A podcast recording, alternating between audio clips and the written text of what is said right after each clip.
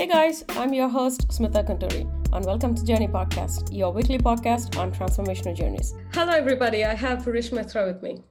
He launched a podcast called Dads and Deadlifts to help men overcome their shame and guilt and accept the authentic versions of themselves instead of putting a tough face and lead to addiction and other negative behaviors.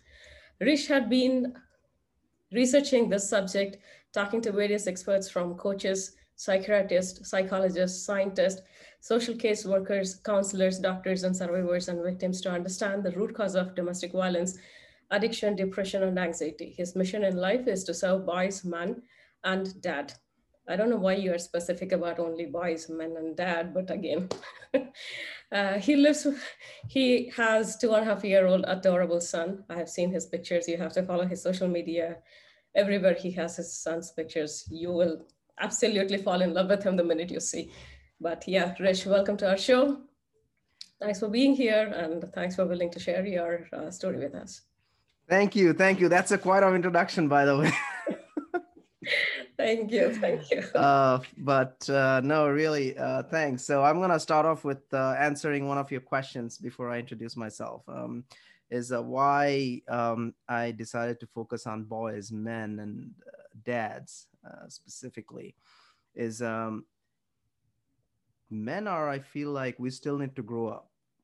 You know we still need to talk about this.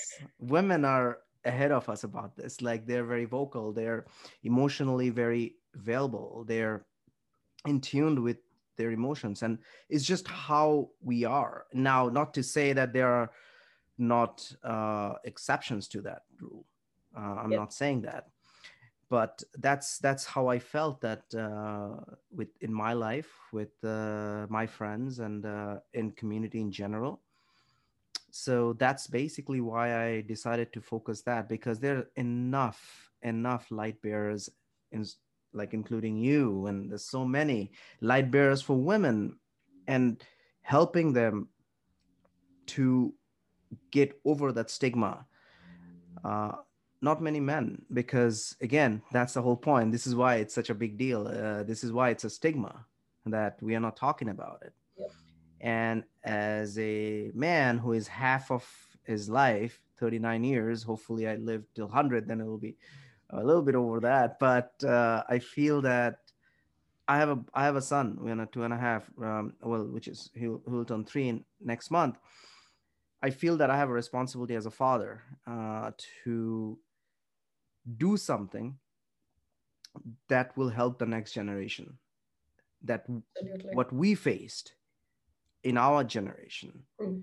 uh, at least try to raise awareness to that and uh, give everyone some tools to uh, understand and look from a different perspective and lenses and uh, that hey you know how we were raised our generation and how the trauma and how the stigmas, how the whole definition of this is how it should be, and don't speak up. Boys don't cry, don't throw like a girl, um, man up. What, how can we change that narrative so that even if we cannot change, at least we can try ourselves, try our best to leave some sort of knowledge, some sort of tool, some sort of extra oomph, I guess, if I can say, uh, for the next generation to take and really kind of start thinking like, huh, should we really be following the stigma? Does the stigma mean anything? So it's just kind of uh, taking a, a, stance at breaking this cycle of stigma that uh, we're around and men are all men are responsible for that. Like uh, your question about why men is because the majority of it is really that it's just how our society is created right? Patriarchal society. Uh, we at one point we thought about that patri- patriarch is like the main thing but it's not. Yeah. When you're mentioning about like society uh, i know our both of our roots are from the same country so right our brought up will be a little different than the other people is what i'm guessing at least mm-hmm. so you doing this research or like talking to other men with, through your podcast, have you seen like any big differences in the way that we were brought up versus the other people? Mm-hmm. So that's a very good question. So coming, uh, I'm gonna tie this together. Um, so basically, it's a very good question because doing my podcast, doing this research for 18 months, what I'm seeing and talking to professionals, talking to researchers, talking to scientists, talking to survivors, women and men, and it's all over. It's not about South Asia, East Asian community. Mm-hmm. It's not about Europe. It's not about America. It's there. Now, yeah.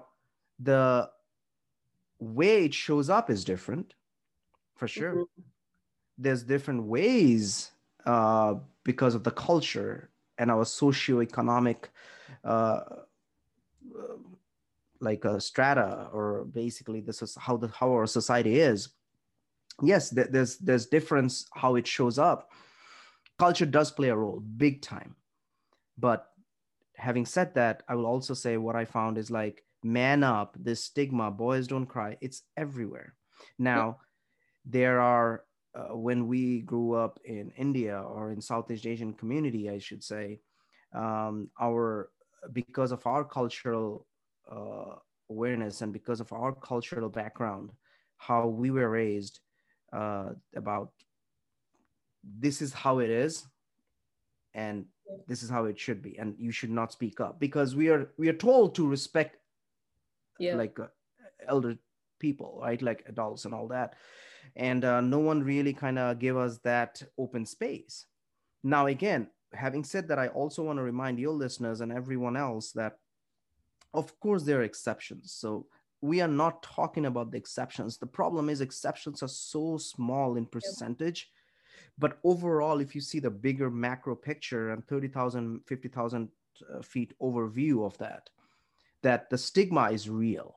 It's mm-hmm. there um, now coming back to uh, this country now we uh, we are talking about america like I, I i i'm writing a book man up and i i'd say that imagine a marlboro man the advertisement that used to go like a marlboro man smoking a cig- cigarette and like you know riding a horse imagine a marlboro man walking into a therapist or a counseling's off counselor's office saying that i'm depressed mm. that's not going to jive with an image of a man.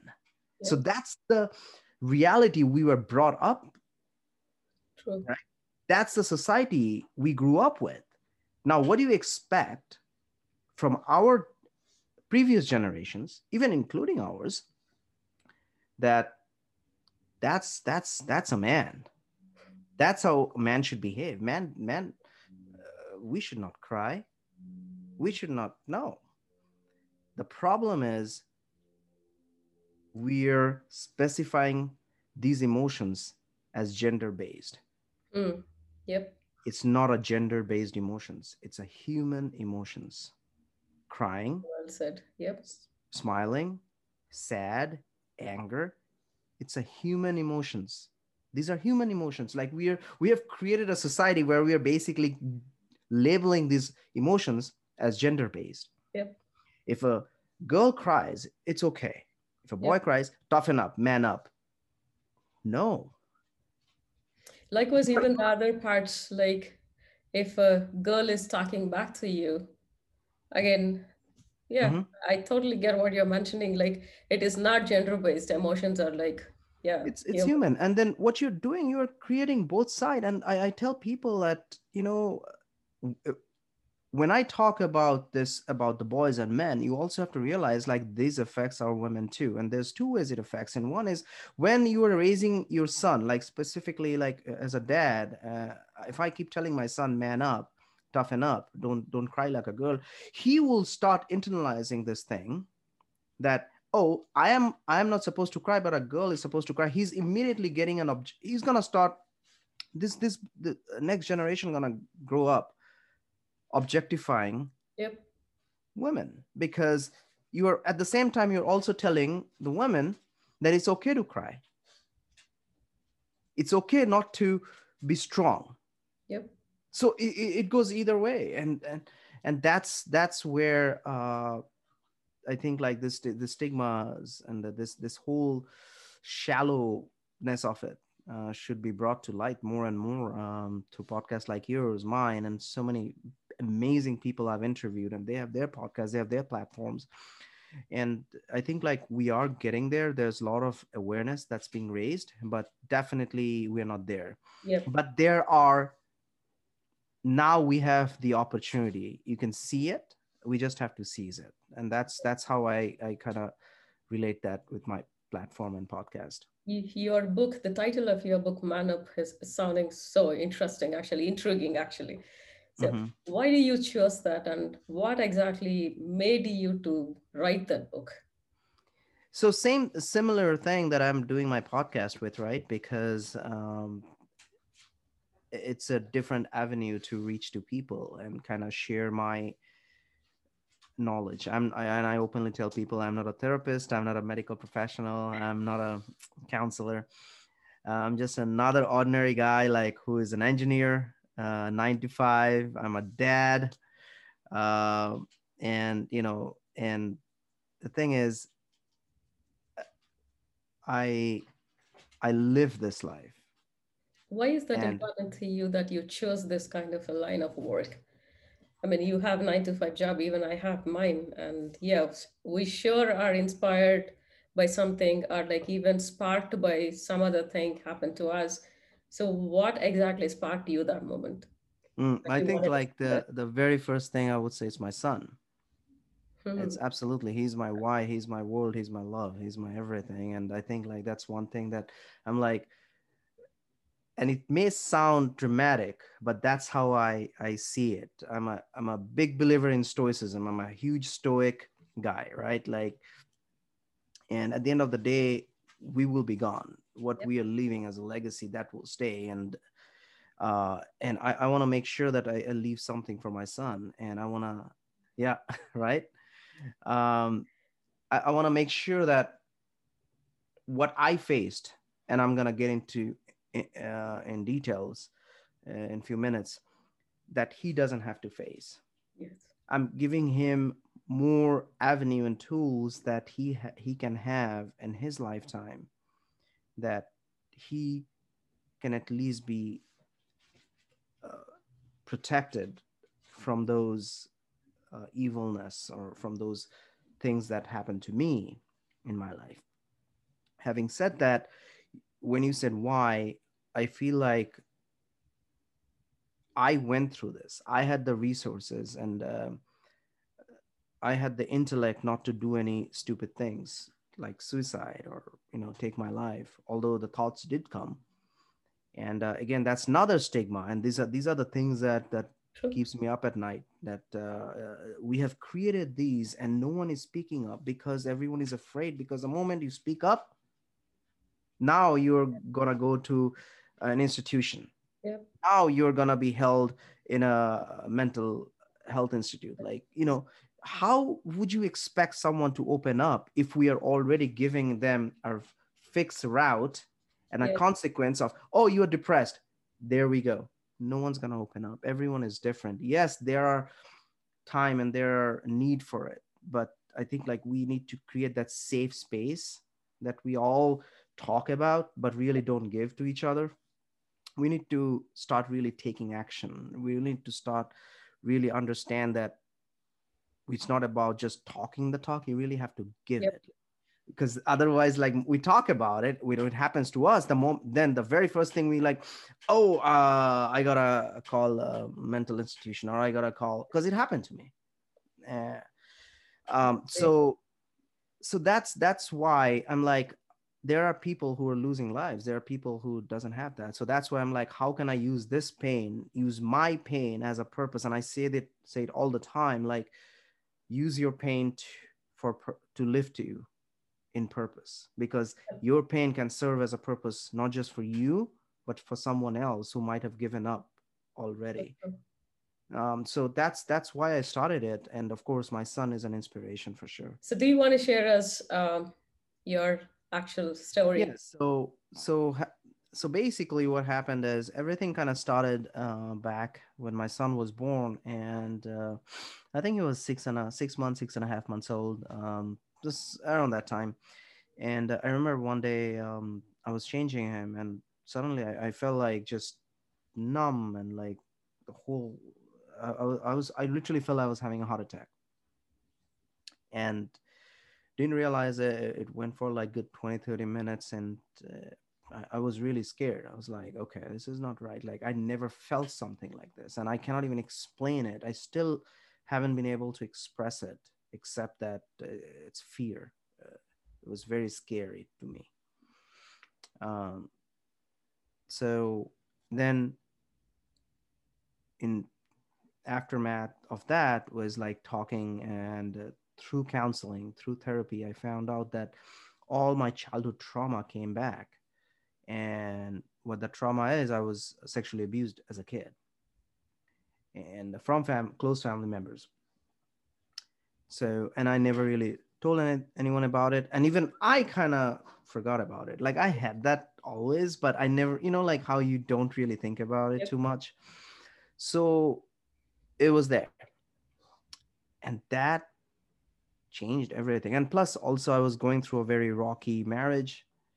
Uh, and that didn't help either. Yep.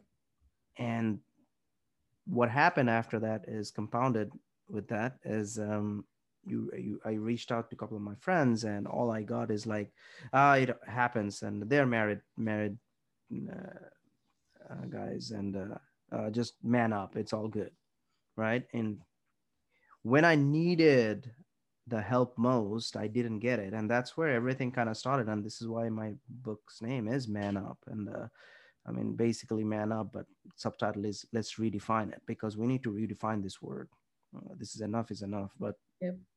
um so that's that's kind of like it all started with that and i started working through therapy healing and really working and through the trauma and get better and take care of that.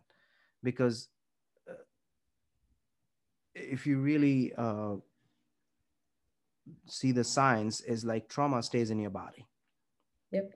And it just shows up in in weird ways. And that's what i learned and it was an amazing uh, experience to understand how everything works. And and I got obsessive uh, with finding more and more and more, and just like a lot of other things came up, and how I do things, why I do things, and all that. And so, I'd always been a self improvement nerd, but uh, this kind of took me down a completely different route about trauma and all that uh, grief that we uh, process, what we don't process as a kid uh, especially in, uh, of course, Southeast Asian culture, like mental health. When where we grew up, and I'm 39, I'm talking about 18s, 80s, and 90s when we grew up. Uh, no one really talks about it. No one really like everything is fine. Anybody is talking about it. Even today, right. it's not a thing right. that exists for them. Right. So I, I don't know. Like that's just part of the culture, and so you're not. It, it's just uh, people again that's another stigma. That's what i'm trying to say like mental health is a stigma. And I, and I read this quote and i really believe it uh, is you have a brain that means you have you have a health. Yeah. Brain health. So you got to take care of it. Just like you have a body you got to take care of your body to go to workout and health of uh, the same thing with brain. So yes of course it it will get sick and it's nothing bad.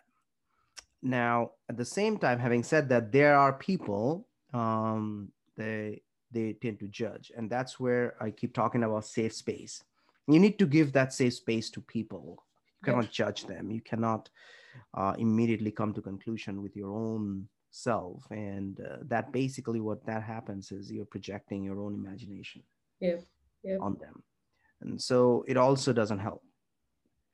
So all of this, like all, all these uh, specific instances, and my sexual abuse in in India as a kid. And uh, that's not been processed because I never told anyone. I never really told anyone in my family about this. All of this just came because of the fact that now I have a son. Mm. And my my subconscious immediately reminded me like as a it's a data instinct right we just don't say these terms mama bear and papa bear like yeah. there's a reason for it our instinct kicks in like yeah. boom and and i think that's just uh, my uh, instinct just kicking in telling me that remember this. And it's good. It, it was good because it gave me time to process and heal. And now i'm more aware of it.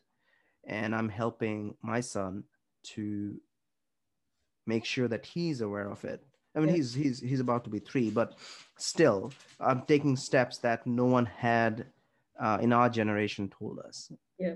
Uh, i'm giving him that safe space to talk to me. Yeah.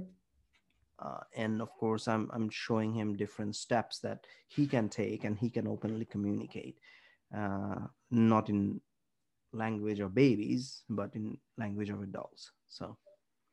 I have heard uh, i have interviewed other people about the same topic i've heard usually parents give different names for the private parts and when they are actually expressing that not to the parent to other people they don't really understand what these kids are actually trying to explain. Correct. So yeah.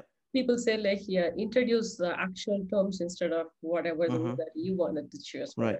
I literally had a discussion with uh, his his mother, um, my ex, the other day that uh, you need to stop. Uh, you know, babying his uh, private parts. I, I and and I, I kind of shared the articles, and she agreed. She was like, "Oh, okay." because uh, then now we are on same uh, same wavelength but uh, yeah i mean it's it's very common and there's nothing like no one teaches us unless you go through it i think like one of the biggest thing that you know um, uh, of course uh, there's like two different things here like a complicate uh, makes it complicated one of course my son's mother and i'm not together so that already is a little complicated like you kind of maintain a boundary you kind of make sure like you just focus on your kid and secondly you also realize that um, I've been sexually abused. She was not. So I'm going to definitely be a little bit more protective, a little bit more aware of it. And uh, my sixth sense uh, will tell me to do something that I will do and make sure I'll do the right thing. And I'll make sure that my kid has the tools. Uh, so you have to have that communication. You have to explain to people why you're doing this.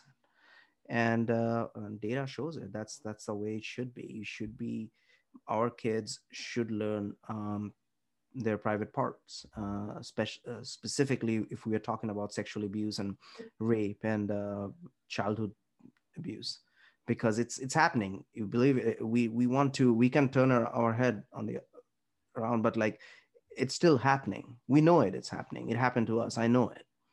Yep. So I rather be prepared uh, prepared than be not prepared. Regret afterwards. Yeah and say my kid at least give him give him a chance have you ever been like when you're sharing with your friends or like not in the podcast of course podcasts are like safe place these days for us mm-hmm. to talk about anything because we sure. made our own platforms to actually talk about this but right. when you're explaining this to your friends or anybody have you ever been shamed or like yeah them coming back and pointing the fingers at you saying apart from saying like yeah man up it happened just forget it apart from that is there any other unnecessary talk or like instances that happened to you uh not with my friends uh, and having said that i'll tell you like i'm very private person and um, i choose who to say uh, who to open up to about certain things um, and uh, these are very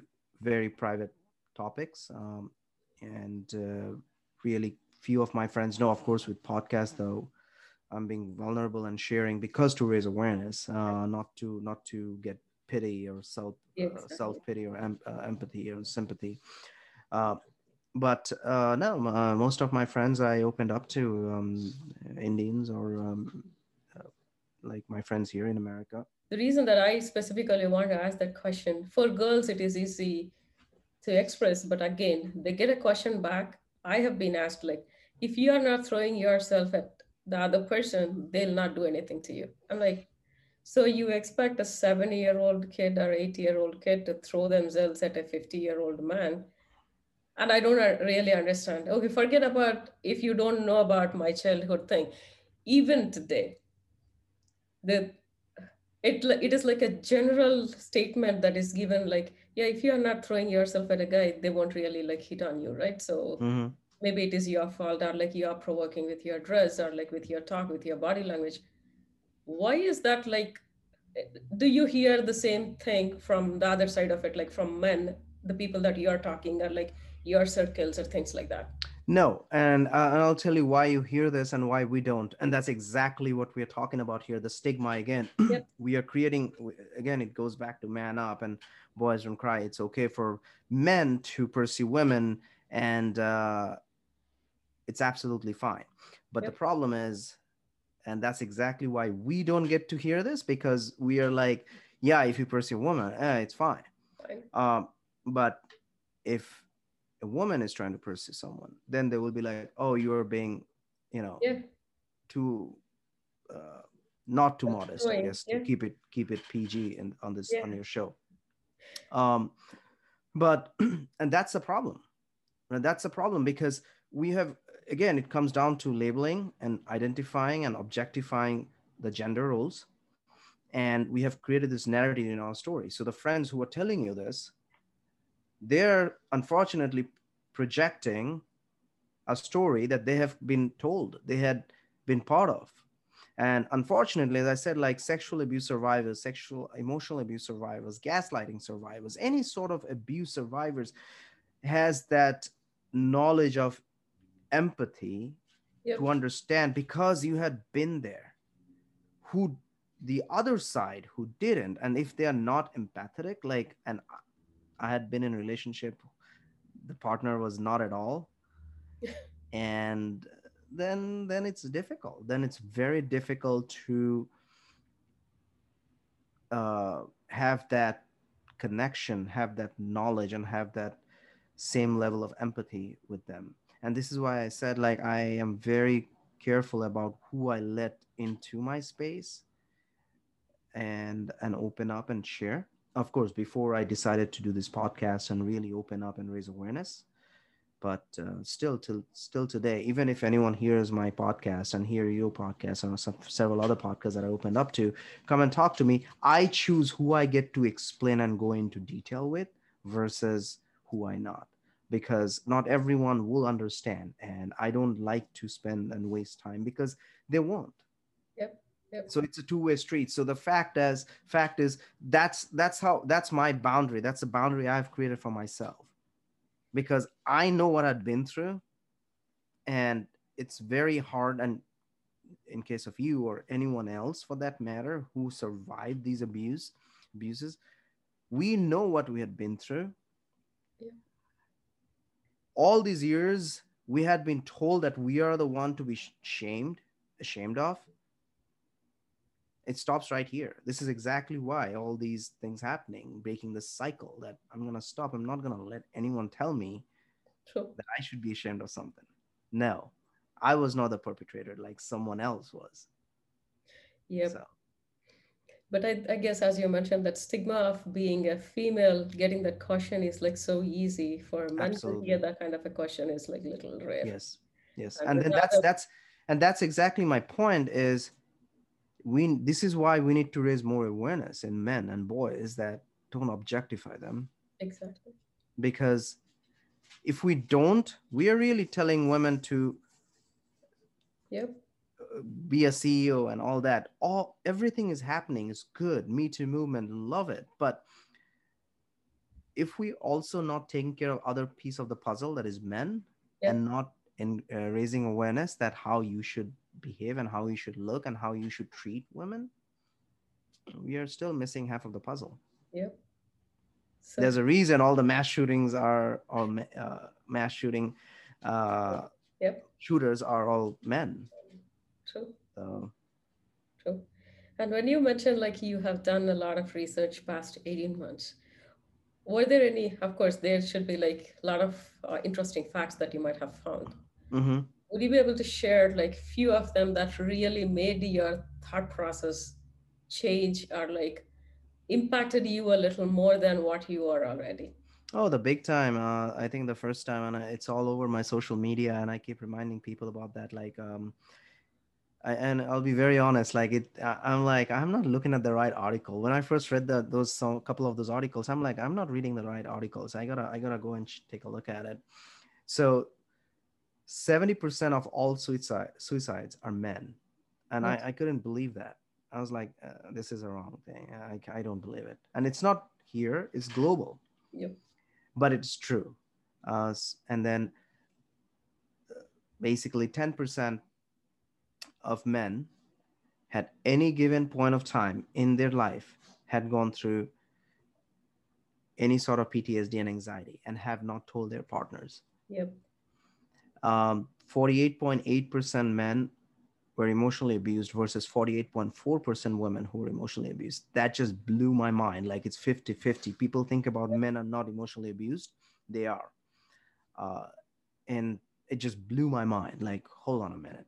The fact is, again, we have created this patriarchal society at one point yes. where we thought like we will be the torchbearer, which was complete BS. And we have also created a negative effect of that is men who are getting emotionally abused are not reporting. Again it's uh it's the man up. I don't want to report it. I don't want to talk. And i was part of it right? I was part of it. And so some of these uh data are just staggering. Uh they're they're just you, you can't like when you start looking at that uh, it's it's it's amazing like just and then um, I think uh, one of the another thing was men are three and a half times more likely to be addicted to substance or alcohol over women. Um, so there's like plenty, and there's so many all the uh, so many of these research research uh, articles.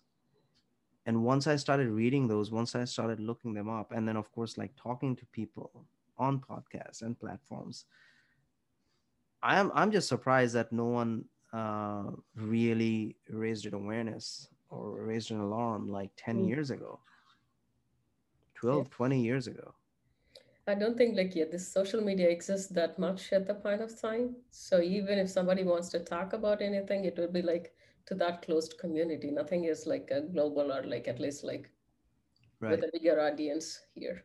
Yeah. And i think you're right. Social media uh, at least is helping us seeing other people opening up or the podcast what i'm doing or what you're doing what other people are doing. At least it's helping and raising an awareness and in case like someone didn't want to open up now they are getting that little bit of courage every day like okay maybe i can open up maybe i can uh, talk about my abuse now that you started this podcast i think you're doing it like for a year right now uh, no, no, no. I I uh, launched it in July, so it's about five months. Oh, okay.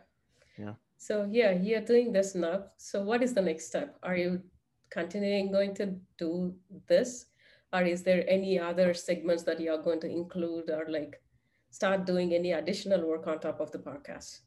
So it just kind of branches out, right? Because this podcast would always be there, uh, and I'm gonna keep um, uh, bringing stories to life uh, uh, through my platform.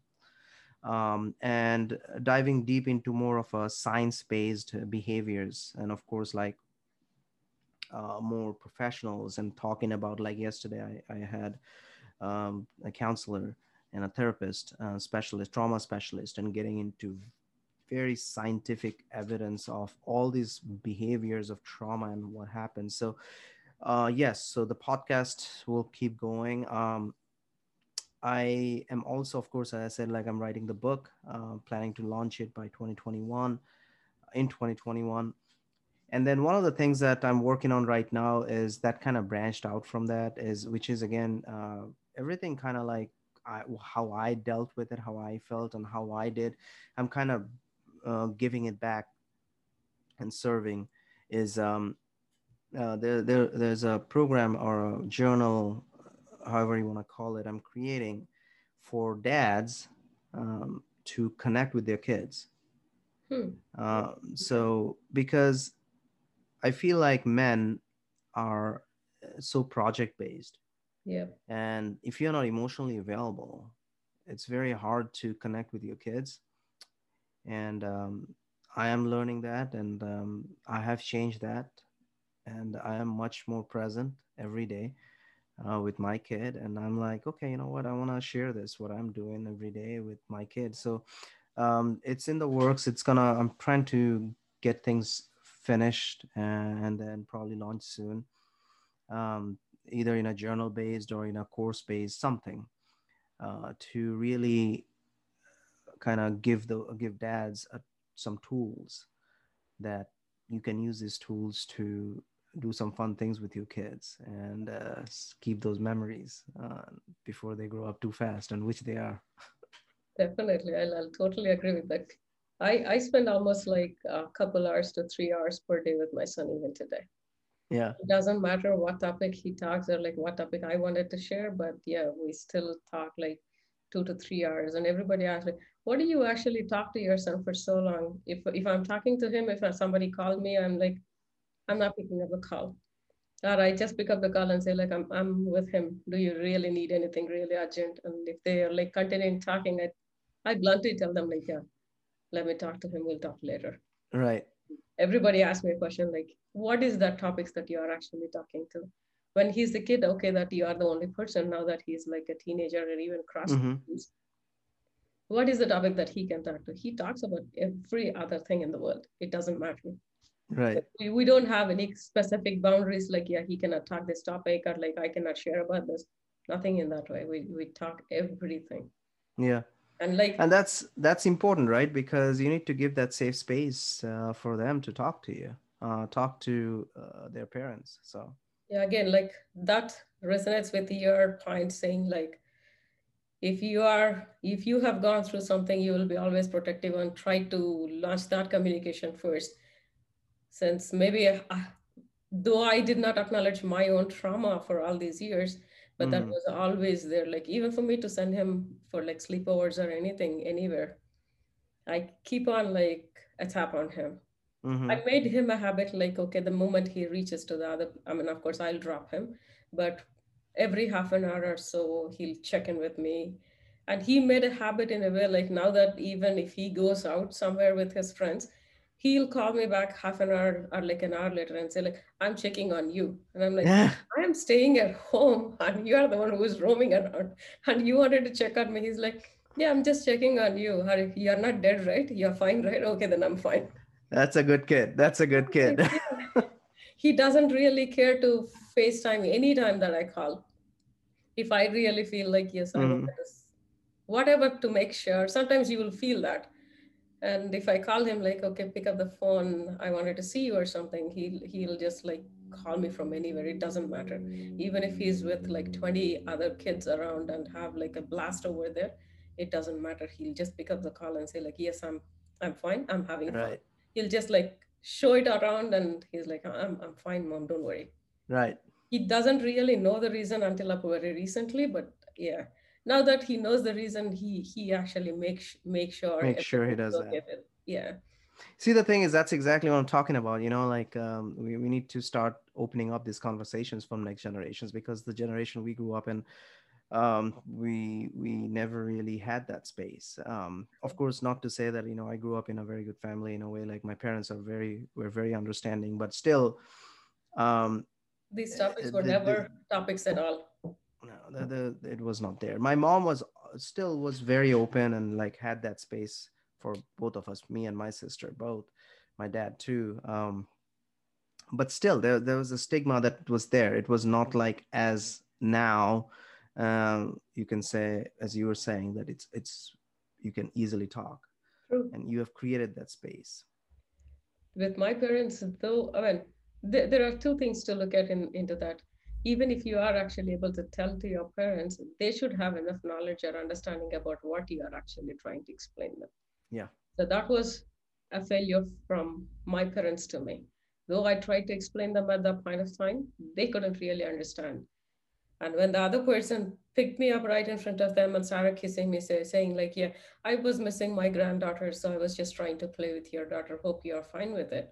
These two were like, yeah, that's that's absolutely fine. Yeah. So which in turn for me is like became a normal because my parents gave that permission. Mm-hmm. Like it is absolutely right. He can do whatever he wants. but mm-hmm. they also doesn't have that education so whatever you are doing today to educate the parents first then we can have these communication channels or like yeah teaching the kids all these comes like afterwards or like while you are teaching kids in the schools schools are trying to teach about this topic a lot these days right. Not be enough but again like at least they are trying to teach them good touch bad touch all these things. Right. I don't think i've ever heard those terms at all in my childhood. No. No when we when we grew up i'm pretty sure like we didn't so. I have no clue about them. So even if i'm coming out and telling to my parents like yeah this is not feeling okay for them explaining back to me saying like yeah it's it's okay he's just missing his granddaughter you're you're fine with him. So all that I, know or like little that i know with that situation is like yeah whatever he's doing is okay it seems. So why am i like stopping it? Right. Or like yeah he is just trying to pamper me. Or like he's just giving that extra attention to me which i'm not actually getting it from anybody. Right. so that's how it continued for me like almost three years. So it doesn't need to be that long. It doesn't need to have that situation or any of it, but it it did happen. Right. So yeah, I mean, educating the parents about the subject is also like as important as when you are teaching. To Absolutely. And that's exactly why you know I was talking about like that uh, course and the journal that I'm working on. Like uh, it's it's one thing that yes, is uh, I'm working on the man up and bringing stigma, um, but as you said, like not you just you're not only teaching your kids to be aware of it uh, you also have to be aware of it. And yep. i talk about uh, you first have to be aware of it uh, as parents. And i talk about this is you have to unlearn. Yep. You have to unlearn these stigma. You have to unlearn these behaviors that's been plaguing us. Because if you don't unlearn it then how will you even understand? How will you even teach? You are going to teach the same thing that you learned. You have to unlearn those behaviors and then you have to relearn how you can navigate and how you can teach these new tools that's in your toolbox and how you can give that to your kids. Shifting the topic for you being a single dad, how is that going on? oh, uh, single dad, it's fun. it's it's fun because like we have so much to do. Um, I, I get him like every other weekend and a couple of days um, uh, during the week, and um, and that's not the stigma, right? Like that's not the stigma that um, yeah. eventually I will I will cover, and I'm already talking about it. Is even in court system, uh, it's been looked at like dads are, you know, hmm. not uh, well with, like uh, you know equipped with taking care of the kids and again uh and i say it with with all I say it all the time is like there are exceptions. Yeah. There are absent fathers.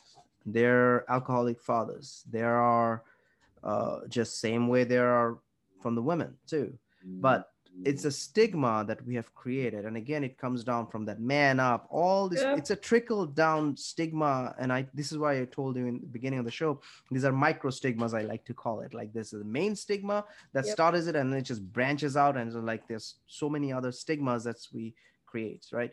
That uh, dads are not well equipped with. But I'll tell you something that um, I know so many dads like they, I mean, like they're my role models for their son, for their kids. So I get to spend time with him, uh, but it's not 50 50, it's 60 40. So, of course, my ex has uh, 60% and I got 42% or something uh, similar. So, about 60 40. So, no i mean i every time i get him like uh, i mean like we we already have some sort of things planned and um, i kind of go with uh, his uh, things that he likes to do. And this is why uh, i'm talking about this journal is because uh, eventually in a matter of a year already we had done so many things and i tell my friends and they were like oh my god like tell me what you do? So i kind of tell them. And then I'm like, man, I mean, like amazing. So that's kind of gave me the idea, like, oh, what if I share all these activities just with my friends, but with other people that uh, you don't you don't need much to connect with your kid. Uh, you don't need to buy them uh, gigantic and like uh, enormous, crazy, expensive things. you can do things at home you can do things taking a walk it's just how you bond and how you can teach and uh, so anyway so yeah that's that's that's what we do. And um, he, we, we just have fun. We just have uh, he calls me dada so we have dada sometimes so. That's so and and, and the, i think the biggest thing is to be very honest with you um, i am learning to be more present because of him. Because more and more when i spend time with him he he needs your attention right? Because he's, he's three years old and and then you are more present. And then, then you're at a point you are like you, for, you forget rest of the stress of your day you know like you're just kind of with him then. Yep. so it's definitely making me a better person for sure. That, that's so good actually. Even i i don't take him out too much or like any of it it's just like sitting before the tv watching together some interesting show for both of us. Yeah even if we want we walk with our dog. Dogs i have two. Yeah. So that that is like we go to the dog park sit there for like an hour or so. The dogs will be just roaming and we'll sit at a corner keep talking about I'm talking. anything and everything. And yeah. that's that's what it is you know? I, I give him um, even uh, my, my son is three years old and i i do this thing called um, five minute speech and i just started it like literally last week and i just can't, i'm like you know what? He, he loves to talk. For three year old he he just he's a talker and i i everyone tells me like how come your son is so vocal at three? I don't know uh, but he he can actually carry on a conversation with you. And um, so i, I kind of started doing this since last week. I give him five minute speech. I'm like okay you have five minutes to tell me how did your day go? Uh, tell me five things that you uh, liked about today. And um, and then um, finish up with one thing you are grateful for. So stuff like that i'm trying to incorporate those because i feel it's very important for um, our kids to understand these. I don't think like no one's teaching our kids these personal development tools in schools uh, you and i and when we grow up and when we go through pain we we find these personal development tools. Uh, i think like these should be included in curriculum more than anything else. Um, how to feel gratitude how to be grateful how to uh, be more uh, present. And I, we do like a meditation and he always tells me like turn on the meditation music uh, in the at night and that's how he sleeps. Um, so so yeah, just stuff things like that. I think like uh, kind of it's it's serving both purpose. It's serving my selfish purpose of raising him uh, the way i like and it's also giving him the tools that he maybe he won't use it for a while but one day he will look back and he might uh, get back to it. Uh, at least he, he'll have all these tools in his toolbox to look fall for when he needs it. definitely have that at least like understanding of what it is to that bonding right. Definitely that will pay off big time over yes. for a period. Now that i hope so. I hope so. Trust me it will. One more question like Aben, how I, I don't know if you are really dating anybody. Are you if you are looking for how does that go for you? You do know our culture. That is right. an entire different animal over there right. But in generic if i have to talk these are the things that, that i always see around. Whether you put yourself out for dating or not is it doesn't matter. Nobody really cares about what i wanted or like whether i'm looking for it or not. Hmm but those are the things that i always get. So from that perspective i'm sure you might not have that kind of an emotional things but do you have any of that? What kind of an experience that you are facing so first of all uh, before i answer the question um, unfortunately um, uh, uh, I'm, I'm like this is not the first time i'm hearing this about uh, single mom uh, dating. Thank god and uh, it, it it it is uh, again it goes back to the same thing that i keep talking about is definitely. it comes down to the same thing that how we are objectifying our gender roles and uh, it's sad that the moment they they feel that you don't have a partner uh, you're uh, it's um, available uh, you're easy. And again it's just objectifying and labeling those right? Because that's just how uh, the society and this the, again it comes talks about this uh, stigma. And so yes so definitely i'm sorry that you're going through that same thing. The best way i could tell you is definitely don't lose hope uh, because there are good guys. And and I, I i tell people that you know it's like once you understand the darkness and uh, with your life history and with your experience uh, what you told me and what how we talked offline you you, you will value light. You will know yep. the good and the bad. And and then talking about your friends and again it comes down to the same thing that oh i want to protect my husband so that he doesn't the thing is as you said like if you have to that means you're already insecure about your husband. Yep. That means you already know in your gut like there's something wrong.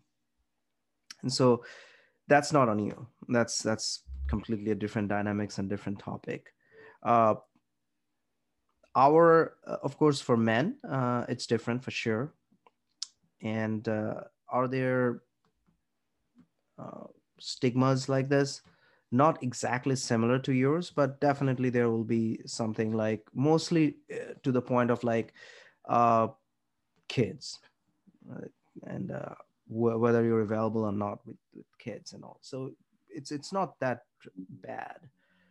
So i had to navigate and then i think from my side uh, i had to be careful when i entered dating scene is um, i have a son now it's less about me more about him so i had to my shift have changed uh, the perspective that whoever I bring into my life is not just dealing with me. Yes. Uh, she's going to be uh, in my son's life. So I had to keep that in mind very, like, literally etched in stone. Yep. yep. So there, there, like, and then, then that's how I got very selective. I was very selective. I'm like, I'm not even gonna meet someone if there's nothing going on in just yeah. communicating earlier because I created this whole thing after my divorce is like um, uh, completely like I spent time on it like a dream partner and like non-negotiable traits and negotiable traits and absolutely not. Um, and uh, yes, I met someone and uh, she's a mother of two boys and uh, about my son's age. And uh, and we are we are uh, dating for about four months now.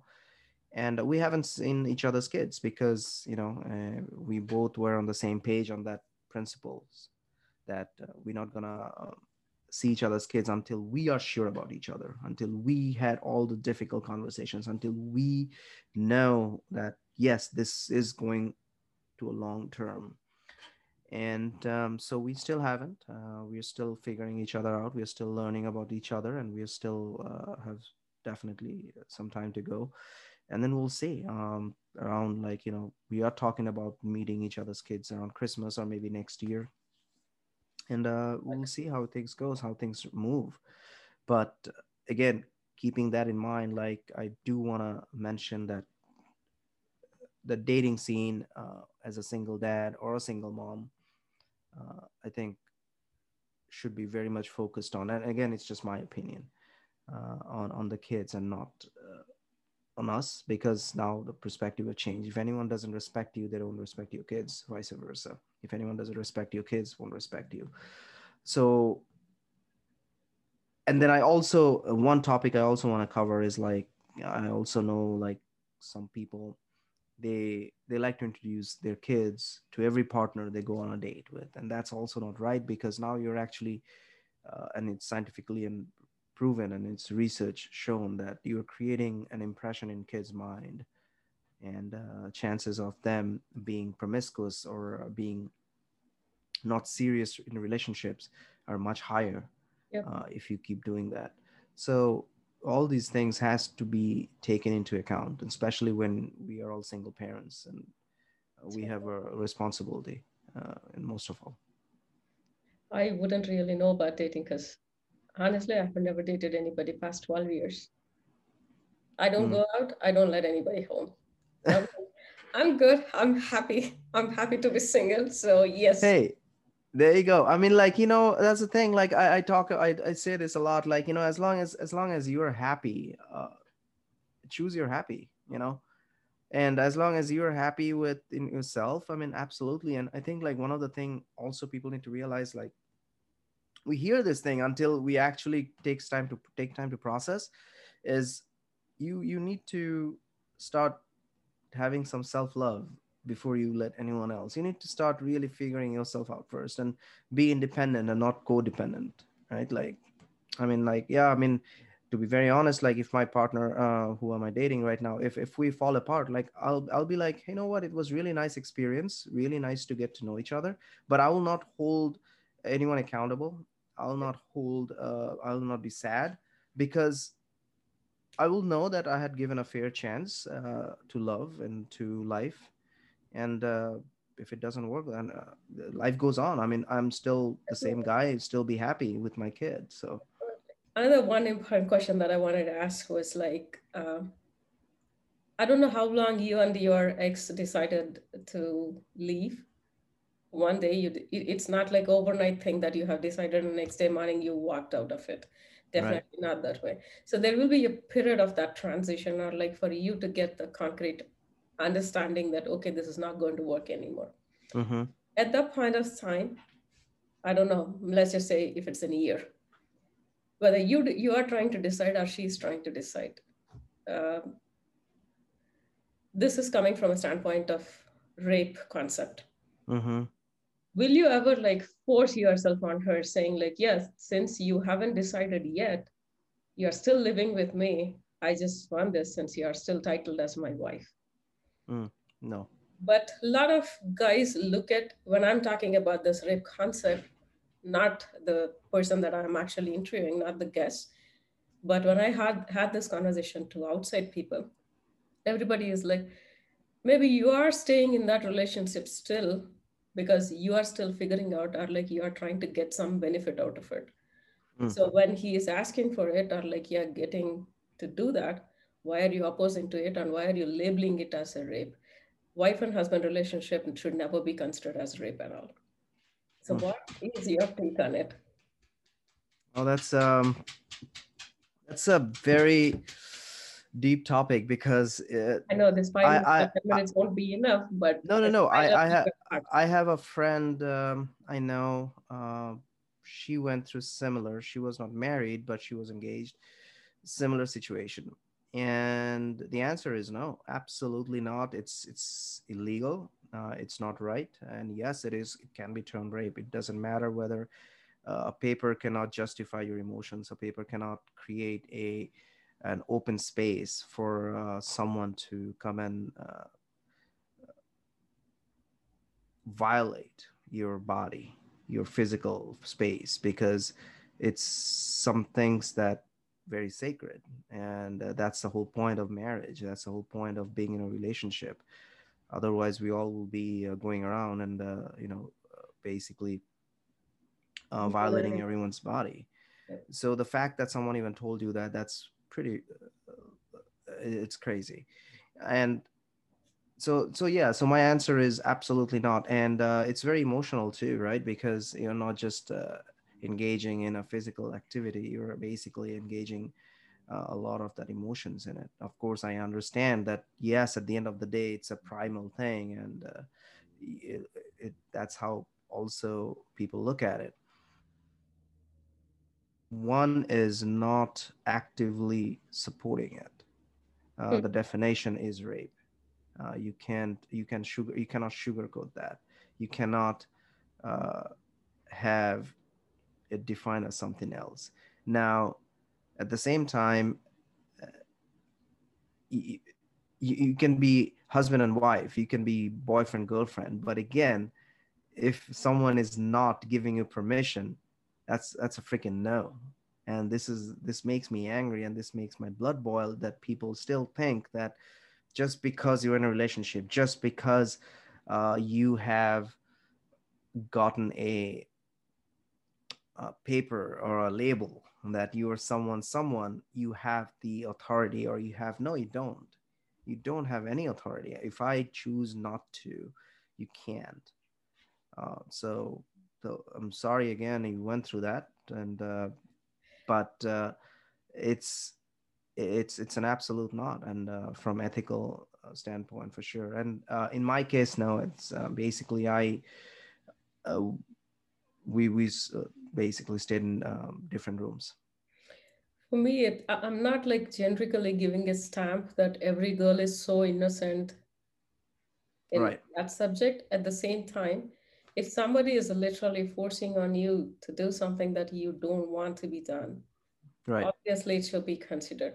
And the way the topic went on with the other person was like uh, his close friends went through some uh, nasty divorce and in that situation the girls started playing this card a lot to get a lot of money out of them, it seems mm-hmm. i said mm-hmm. like maybe i'm not like as i said i can't group all the girls are at one way and all the boys are like yeah perpetrators or like whatever it's right. their fault but at the same time if somebody is like able to corner you with that subject you you think about it like what led you into that first first off mm-hmm. if you think like your part is really major into that that you actually started it and after starting if she is like consenting you are like at least like leaving it okay just finish it off and go that might be also a different case i, I don't know i'm not in that situation every situation every person mental ability strength right everything is different yeah.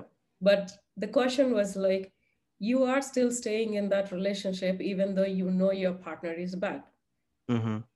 Since you are still figuring out your ways, maybe your financial settlements or like your uh, social awareness, trying anything, that is your fault.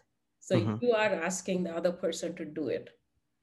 That's why mm. they're doing it on you. I'm like, for me no it's again it's uh, really like it did not get into my mind at all with that statement no it's it's still wrong either way i mean like yeah i mean we all are trying to figure out like if we're in a bad marriage i mean that's a bad marriage uh, doesn't just come up one day next morning we wake up like yep that's where we're gonna end it takes a while to navigate those thoughts for these normal these people thoughts. the way they look at it is like it's just black or white one day you get up you feel like yes this is not going to work out no. and just like yeah boom you are walking out i'm like it's it's just not that simple kids are involved if kids are there kids are involved and you have to figure out a lot of other logistics too right. so first you are going to talk to each other for that right and it will take a long time if that one partner is not really like agreeing for anything that yet it will take more than oh, what you're sure. even expecting yeah. for me it took like 10 years to come out of it but yeah wow. it it yeah from the second day of my marriage, I know that it will not work. And it took 10 years for me to work to come out of it. And yeah, here I am today. And so here you are today with your story and especially with uh, what you had been through and raising awareness for uh, through your podcast. And I really wish all the success when you launch. And I will do anything if you need me to on social media and uh, share your stuff. And uh, because I think it's needed because people needs to raise awareness. Uh, people needs to uh, speak up about what happened, and because you never know that your pain can serve as a purpose, and I keep saying that. So I, I would leave you with this that you know it's always better tomorrow. I always see this way. Uh, even though today uh, didn't go all right, uh, I always say like it's always the next day it's there definitely and uh, the fact that you have endured 10 years of bad marriage and uh, you have an amazing son uh, who still came through that marriage. And uh, I, I, I say this uh, on my things too that my biggest mistake list led to my biggest blessing. Yep. You know um, and you, i cannot take that uh, away from that. So I, I i'm just basically take that as a being grateful. And so like all this pain pain was worth it basically. I know it's kind of sound cheesy but it is it is the way that's i see true. it and that's the way i want to uh, leave your audience and you with is, uh, is sometimes like at that moment you feel it's it's hard uh, but if you go through it and you look back and you will be like i'm glad i went through that now i'm a better person Okay, thank you for tuning in, and you can find me on all the socials at Smitha Gunturi and the show notes for any resources mentioned. See you next week. Take care.